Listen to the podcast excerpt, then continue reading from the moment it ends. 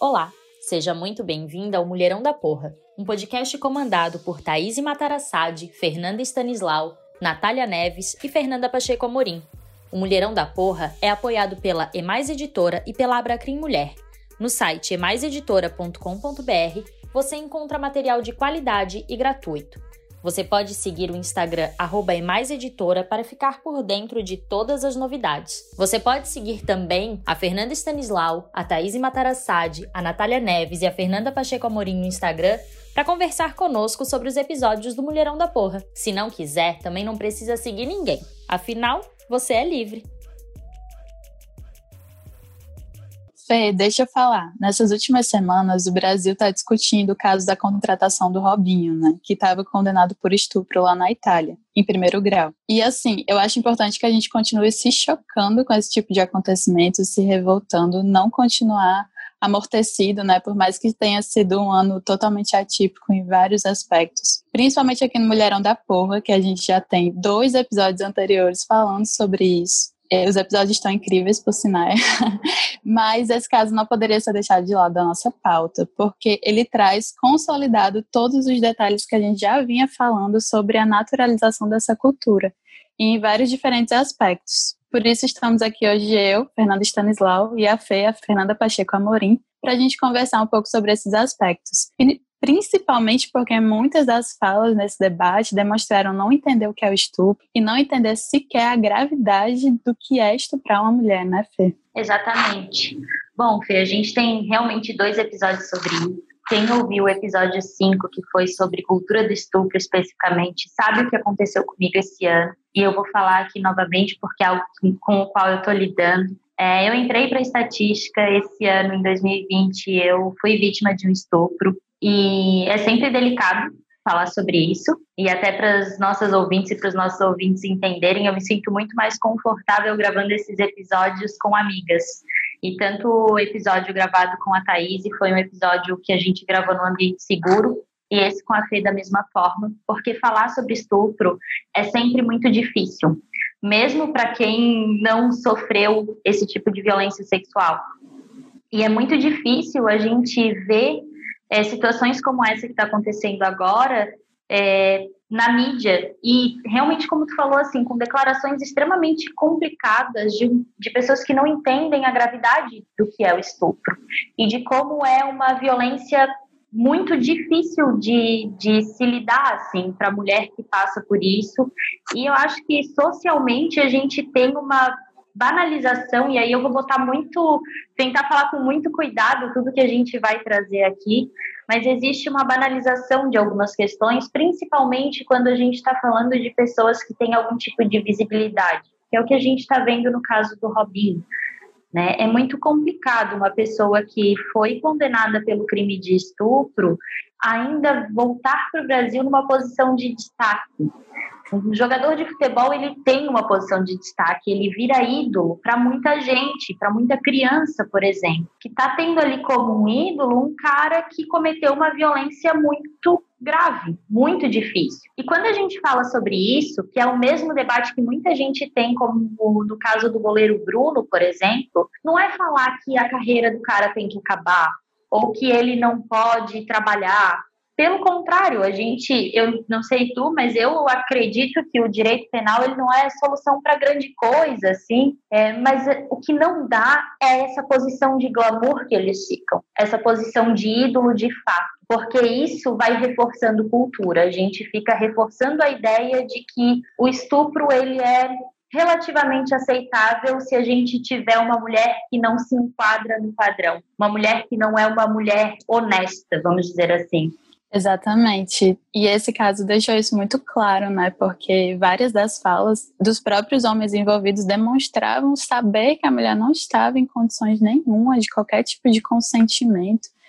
E essa palavra consentimento é utilizada de uma forma totalmente também é, distante do sentido real do que ela significa, né? E eu concordo muito contigo nessa questão do punitivismo, assim, né? De certa forma, a gente sabe que as pessoas que cometeram crimes têm que ser ressocializadas, mas não é sobre isso, assim, né? É sobre simplesmente a gente somente pede que seja levado a sério como outros crimes sérios. Não é, não era para ser algo tão absurdo a gente pedir que as pessoas levem a sério esse tipo de crime, né? Não, não glamorizar essa pessoa, porque o Robinho ele participou de duas Copas do Mundo, ele era um ídolo nacional, né? Os jogadores de futebol, eles carregam dentro desses times tradições, torcidas, são coisas grandes, eles ficam em posições de destaque. Então, em uma cultura já naturalizada, basta que a gente não fale sobre isso para reforçar, né? Então, assim, ele estar nessa posição é um reforço, é um, é um balde de água fria, assim, né? Para usar uma expressão bem leve. É um tapa na cara de quem trabalha com isso, de quem discute essas pautas.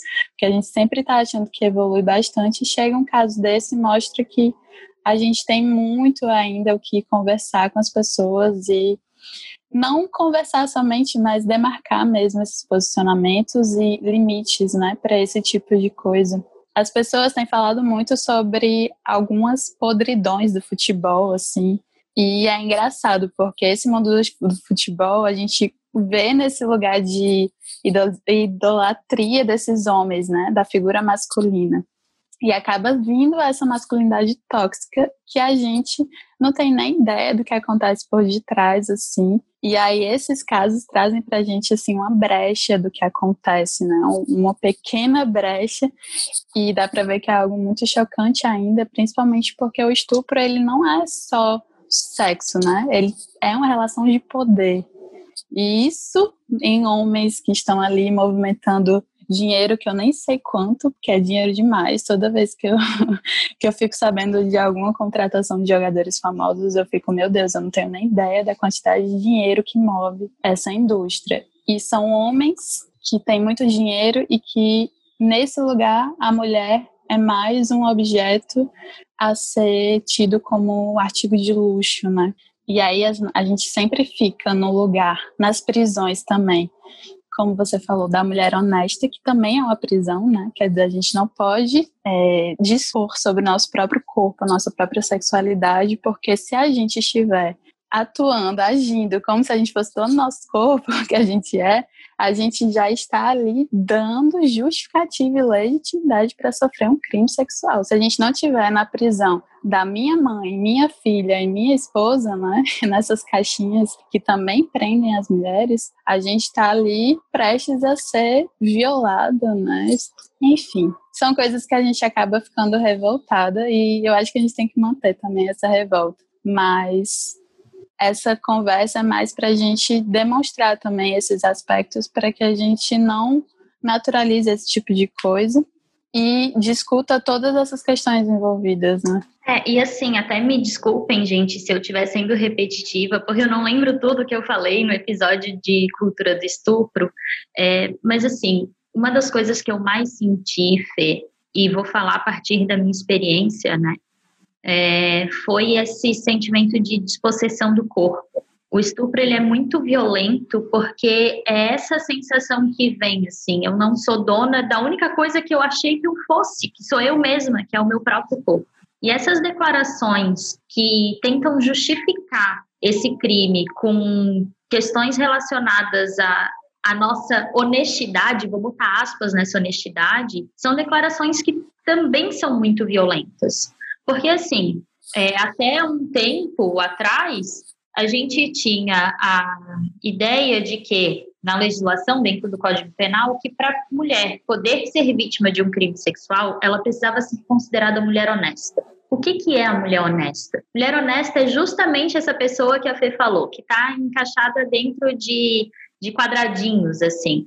Então, eu escrevi sobre estupro marital no meu TCC da graduação e fiz um levantamento de quem era a mulher honesta. Em várias decisões judiciais, estava dito assim que a mulher não foi considerada honesta porque ela caminhava sozinha entre a casa dela e o trabalho. Então, a mulher honesta era sempre aquela mulher ideal, que é aquela mulher que, na verdade, nem existe. Né? Aquela mulher que vivia para o marido, que vivia dentro de casa, que tem sempre um homem legitimando toda e qualquer atitude. E hoje, para ser vítima de estupro, não precisa mais ser mulher honesta na legislação. Porque daí, quando a gente vê situações como essa, e vem essa justificativa de: ah, mas ela bebeu, ah, mas ela estava com uma roupa curta, ah, mas ela tá. Sabe assim, não, não tem nada que justifique um estupro.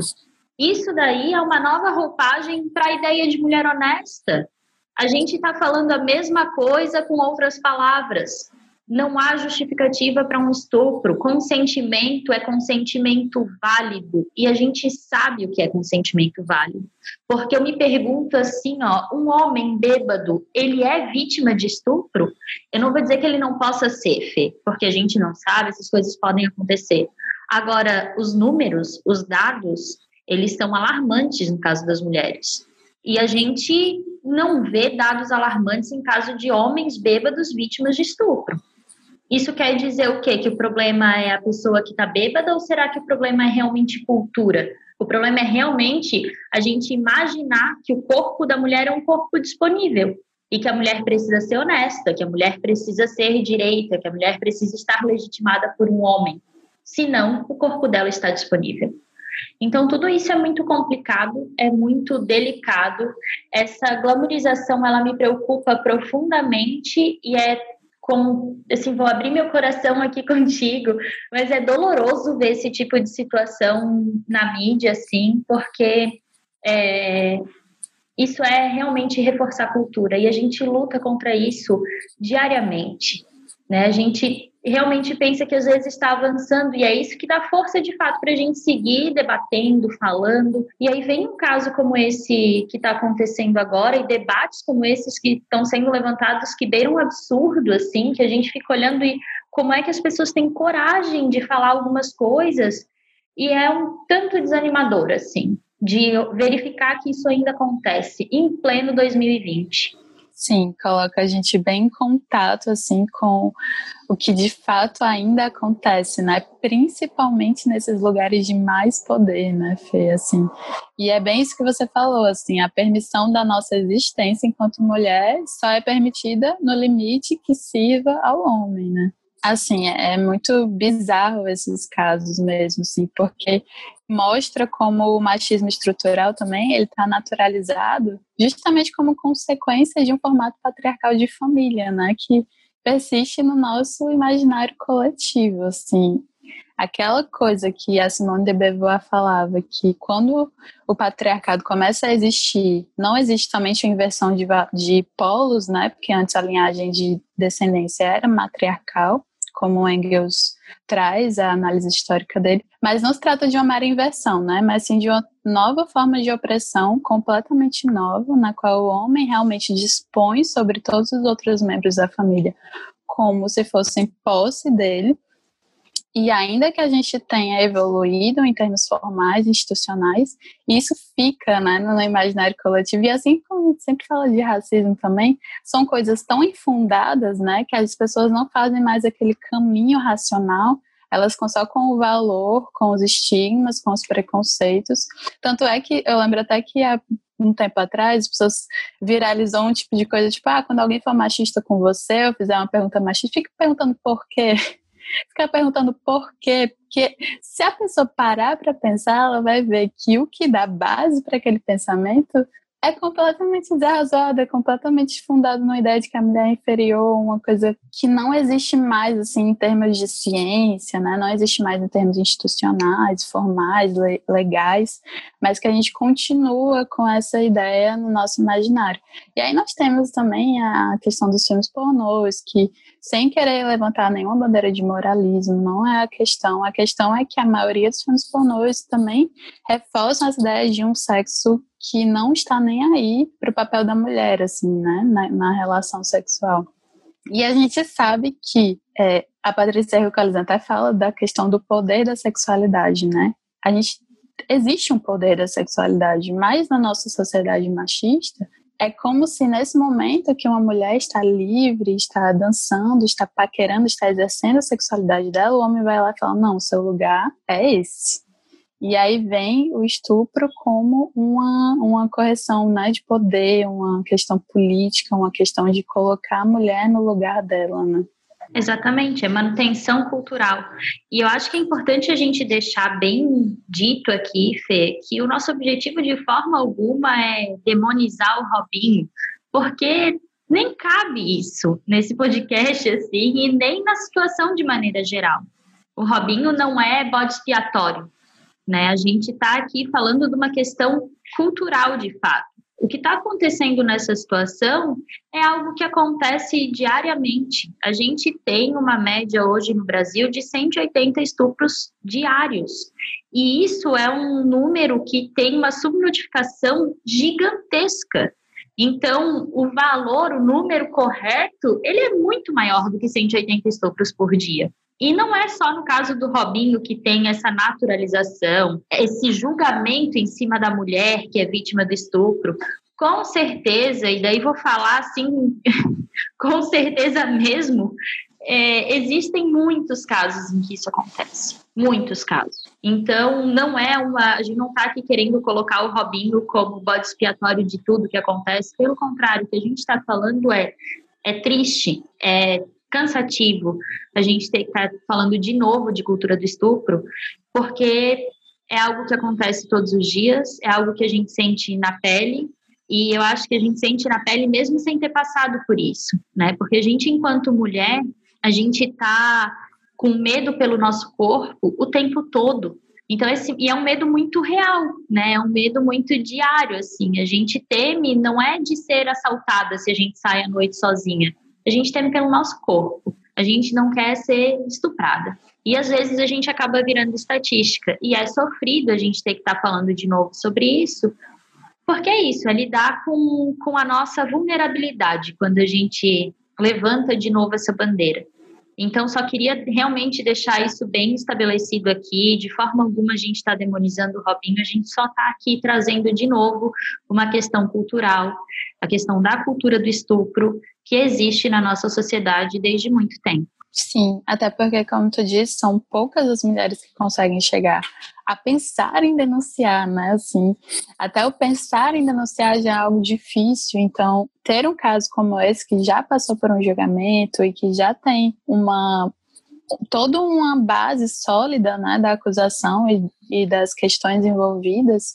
Então é importante que a gente respeite isso como crime sério que ele é, né? Dê o devido peso, porque se a gente não dá peso para esses casos, que mensagem a gente passa, né? O que, que a gente está reforçando? Como que a gente vai chegar a mudar isso? E, e é algo constante na vida de todas as mulheres, assim, né? É muito triste você ter que assim, não sou mãe ainda, mas ter que criar sua filha sabendo que o mundo olha para ela de uma forma violenta dessa forma, né? Até no episódio que vocês conversaram, vocês falaram sobre isso, né? Sobre criar meninas e criar meninos.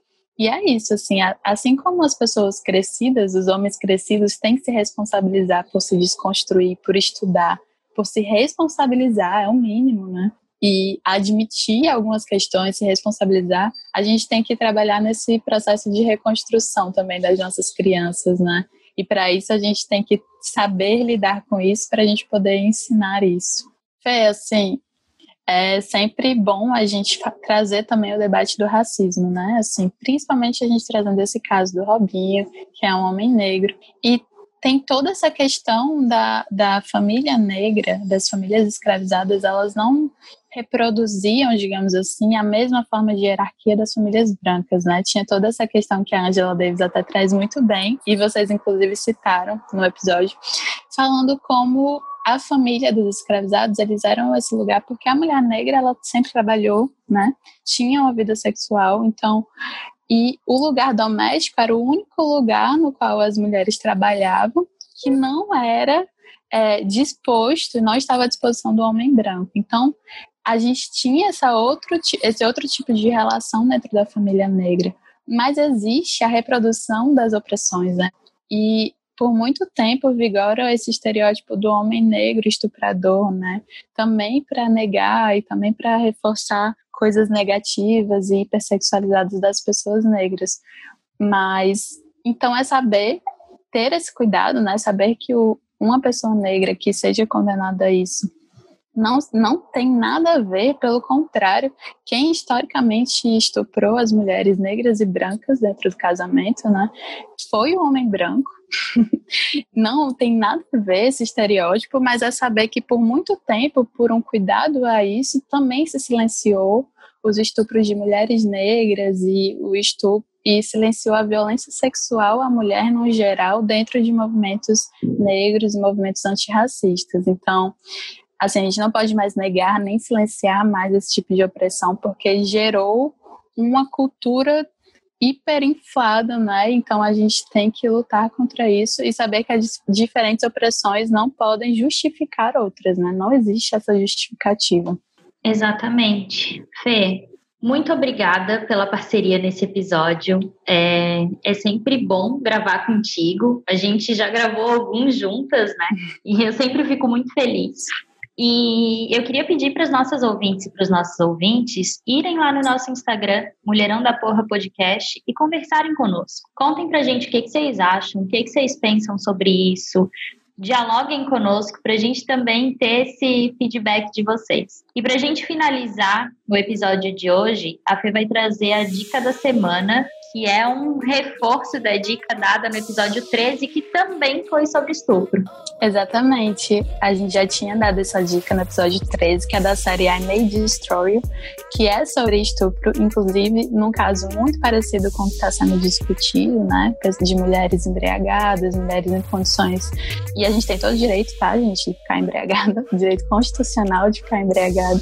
Então é só reforçar essa dica, porque é da perspectiva da mulher, mas é uma série cheia cheia de gatilhos também, mas é bom para quem tem que entender essa perspectiva da mulher e a gravidade e a seriedade dessa discussão.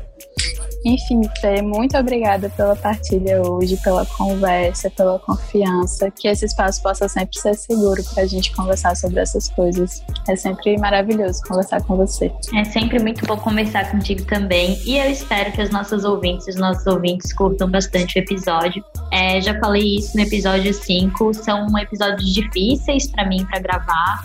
São episódios que mexem em algumas feridas que é, ainda são um tanto recentes, mas são episódios que precisam ser regravados, porque a gente precisa falar sobre isso. E como eu já falei várias vezes, eu virei estatística, mas eu espero que essas estatísticas diminuam. Eu espero que a gente possa é, chegar num ponto em que elas sejam quase inexistentes. E por isso que eu, sou, eu tô sempre disposta a estar tá falando sobre isso, gravando sobre isso, conversando sobre isso que acho que é só assim que a gente consegue desconstruir cultura. É isso, gente. Obrigada por nos ouvirem até aqui e até semana que vem. Até! Oi, gente. Meu nome é Cláudia, eu falo de Recife e eu tive câncer de mama. Eu hoje me encontro na fase de remissão. Agora, em outubro, eu faço dois anos de contagem da minha remissão mas eu me sinto curada desde o dia em que eu descobri que eu tive o câncer, que eu estava com câncer, na verdade. É, eu me sinto curada de um monte de outras coisas, um monte de, de outras é, doenças que eu carregava, doenças não só do corpo, mas doenças da alma, do coração, da cabeça. Eu acho que a gente enfrenta a doença, cada um enfrenta a doença da forma como, como é possível enfrentar, porque cada um tem seus medos, suas angústias, suas histórias de vida, não dá para a gente generalizar. Mas eu queria só deixar uma mensagem aqui para vocês. Se vistam com a armadura do sorriso, da coragem, da fé, da força, porque tudo isso passa. Tudo isso vai passar. Essa angústia de saber da notícia, essa angústia de iniciar um tratamento, de entrar de cabeça numa coisa que é uma completa escuridão, um túnel que você totalmente desconhecido, que você não sabe como seu organismo vai reagir àquilo. São coisas, o tratamento, a depender do protocolo que você for seguir, ele vai te causar mudanças físicas imensas mas você é a pessoa responsável por passar por isso bem ou não. Só depende de você. Então, se vista de tudo que você tem de melhor. Coloque a sua melhor roupa, sua melhor, seu melhor sorriso, a sua melhor é, companhia do seu lado e, e em frente. Porque o melhor disso tudo, quando passa que você olha para trás, é como você enfrentou essa jornada. O melhor da vida é como você enfrenta ela, né? A gente tem que aprender a ressignificar esses momentos na vida da gente e entender que tudo vem para a gente aprender. Foi assim que eu encarei, é assim que eu encaro até hoje. O meu acompanhamento, eu com, muito, com muita coragem, com muita, com muita determinação. Eu, eu vesti o sorriso no começo e continuo com ele até hoje. Eu acredito muito que se eu passei por isso, se eu tive essa experiência na minha vida, é porque ela teve um propósito e ela tem um propósito na minha vida. Então, eu encaro dessa forma e vejo dessa forma. E eu acho que é isso que a gente tem que fazer. Porque, afinal de contas, a gente é um mulherão da porra. A, a gente, a gente enfrentar isso já é o, o, o, o máximo de uma, de, uma, de uma certeza de que a gente pode tudo. Quando passa, a gente fica com essa certeza. A gente pode tudo e qualquer coisa. Fiquem certas disso, vocês vão conseguir. E vocês vão sair do outro lado com um sorriso maior, com a força maior, uma pessoa melhor, uma mulher melhor, uma mulher com muito mais carinho e generosidade com você mesmo. Você vai aprender a se amar. Se você tem qualquer dúvida sobre a sua relação com você mesmo, você vai deixar de ter. Então é, é isso, é tentar aprender a ressignificar tudo isso que a doença traz na sua vida e entender que as mudanças que você vai passar, elas vão te transformar numa pessoa melhor. Viu? Beijo, boa sorte para todo mundo no tratamento.